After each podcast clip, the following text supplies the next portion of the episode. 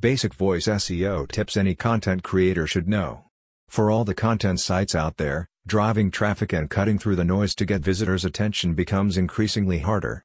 Hence, getting a website optimized so that Google and the likes understand what it's about and get it in front of more people becomes critical. While the majority of publishers and bloggers have a decent understanding of search engine optimization, SEO, voice SEO is another story. Why should you care? Because voice search is huge and getting bigger by the day as more and more people discover the value of voice technology. In this case, it's far easier and convenient to speak than to type so you would do well to apply the basics in order to rank higher on the search engine result page, SERP. There are a number of things you can do to voice optimize your website because optimizing content for voice search differs from the usual SEO practices. What exactly can you do to lay a solid foundation? For starters, run a radio test. Having content that is easily pronounceable is beneficial for voice search. The goal is to have audio-ready content so that the voice assistant in question can pronounce it correctly. Some elements like links, abbreviations, numerals, acronyms, and special characters are problematic because they differ from the standard phonetic and semantic representations. For example, check out the audio version of this post.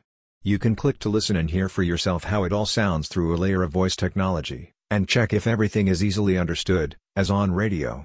Get the big picture first. You need to understand the fundamental differences between voice search SEO and traditional website SEO in terms of rankings. Factors that typically affect website rankings aren't necessarily the ones that affect voice search and vice versa, even though Google uses the same algorithm for rankings. As we move from short keywords to long phrases and queries, all with their specific nuances, there's more effort involved now. Probably the first aspect you should pay attention to is the meaning and accuracy of the user's input. As a general rule of thumb, voice queries are often imprecise because there are no do-overs. Speech comes with a fair share of filler words and pauses because voice is more intuitive and natural as an interface, meaning it's often more spontaneous without clear intent at first. Voice search uses conversational queries that usually have a specific action in mind. These are complete sentences that include long-tail keywords but that doesn't mean you should go Dostoevsky on your visitors. Google actually prefers short and concise answers with around 30 words. As a bonus, it helps to have easy-to-read content. Focus on the intent. All of the above leads to arguably the biggest difference in voice SEO- the user intent. Because the process has evolved to include spoken searches, there is more detail attached to a query. The catch is that intent either is or isn't expressed, explicitly or not so the trick is to offer an immediate answer. Google understands this and focuses largely on the semantics and the broader contextual relevance of the query. For instance, photo editing software likely turns to best affordable photo editing software in 2019. The logic is to aim for the most likely scenario, and mine is as relevant as can be, not expensive and up to date. With voice SEO, short tail keywords need to have more information that a user would ask smart assistants rather than type in most cases. It might surprise you to learn that long-form content fares slash ranks best, both in voice and traditional search. For many, this is an area where voice search impacts SEO the most and for us bloggers, this is good news. According to Backlinko, the average word count of a voice search result page is 2,312 words. In general, voice places more emphasis on semantic search, the implied meaning of search queries, in order to determine the intent behind otherwise vague searches and provide a better experience. Think of yourself as an FAQ. I often use that analogy to explain the form of voice SEO. Up until voice search burst onto the scene, the majority of website optimization focused on the most popular online searches through the use of almighty keywords. But because things have changed, it's critical to remain focused on the user intent when structuring your content. One of the best ways to achieve this is by preemptively answering questions through partial sentences and conversational words. A great example of such a FAQ-like approach are featured snippets. You've seen these, boxed answers extracted from a certain website, along with a title and link.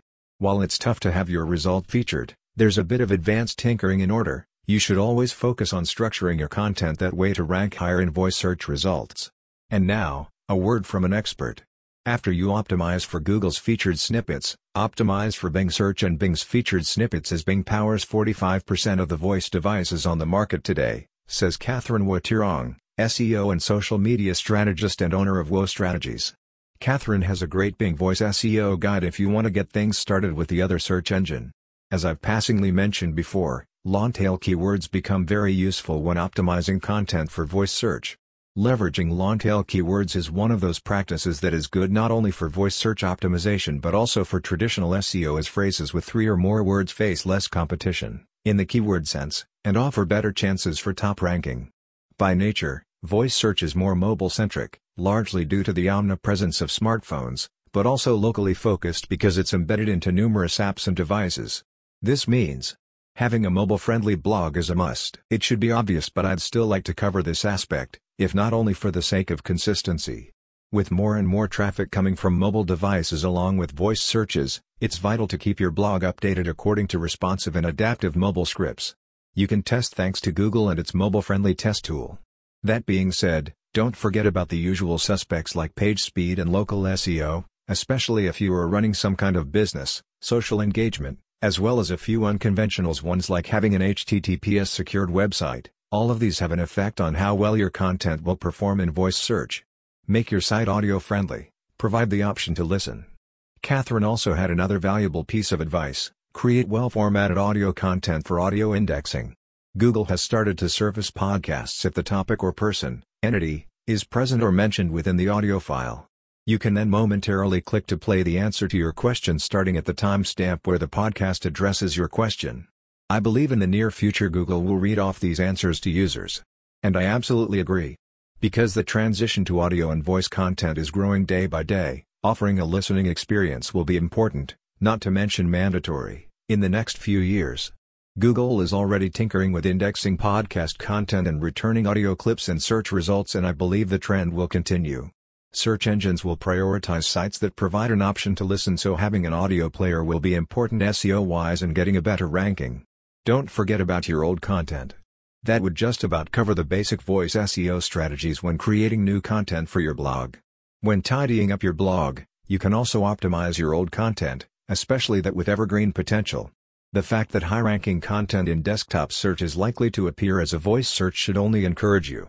Think of the key question that each post answers, and optimize for that. With voice search steadily evolving, you can expect more diverse effects on SEO, rankings, and choice of keywords. It will be equally important to keep a close eye on these developments as this is a fast-developing industry, you don't want to miss anything. Bonus, Voice SEO Checklist.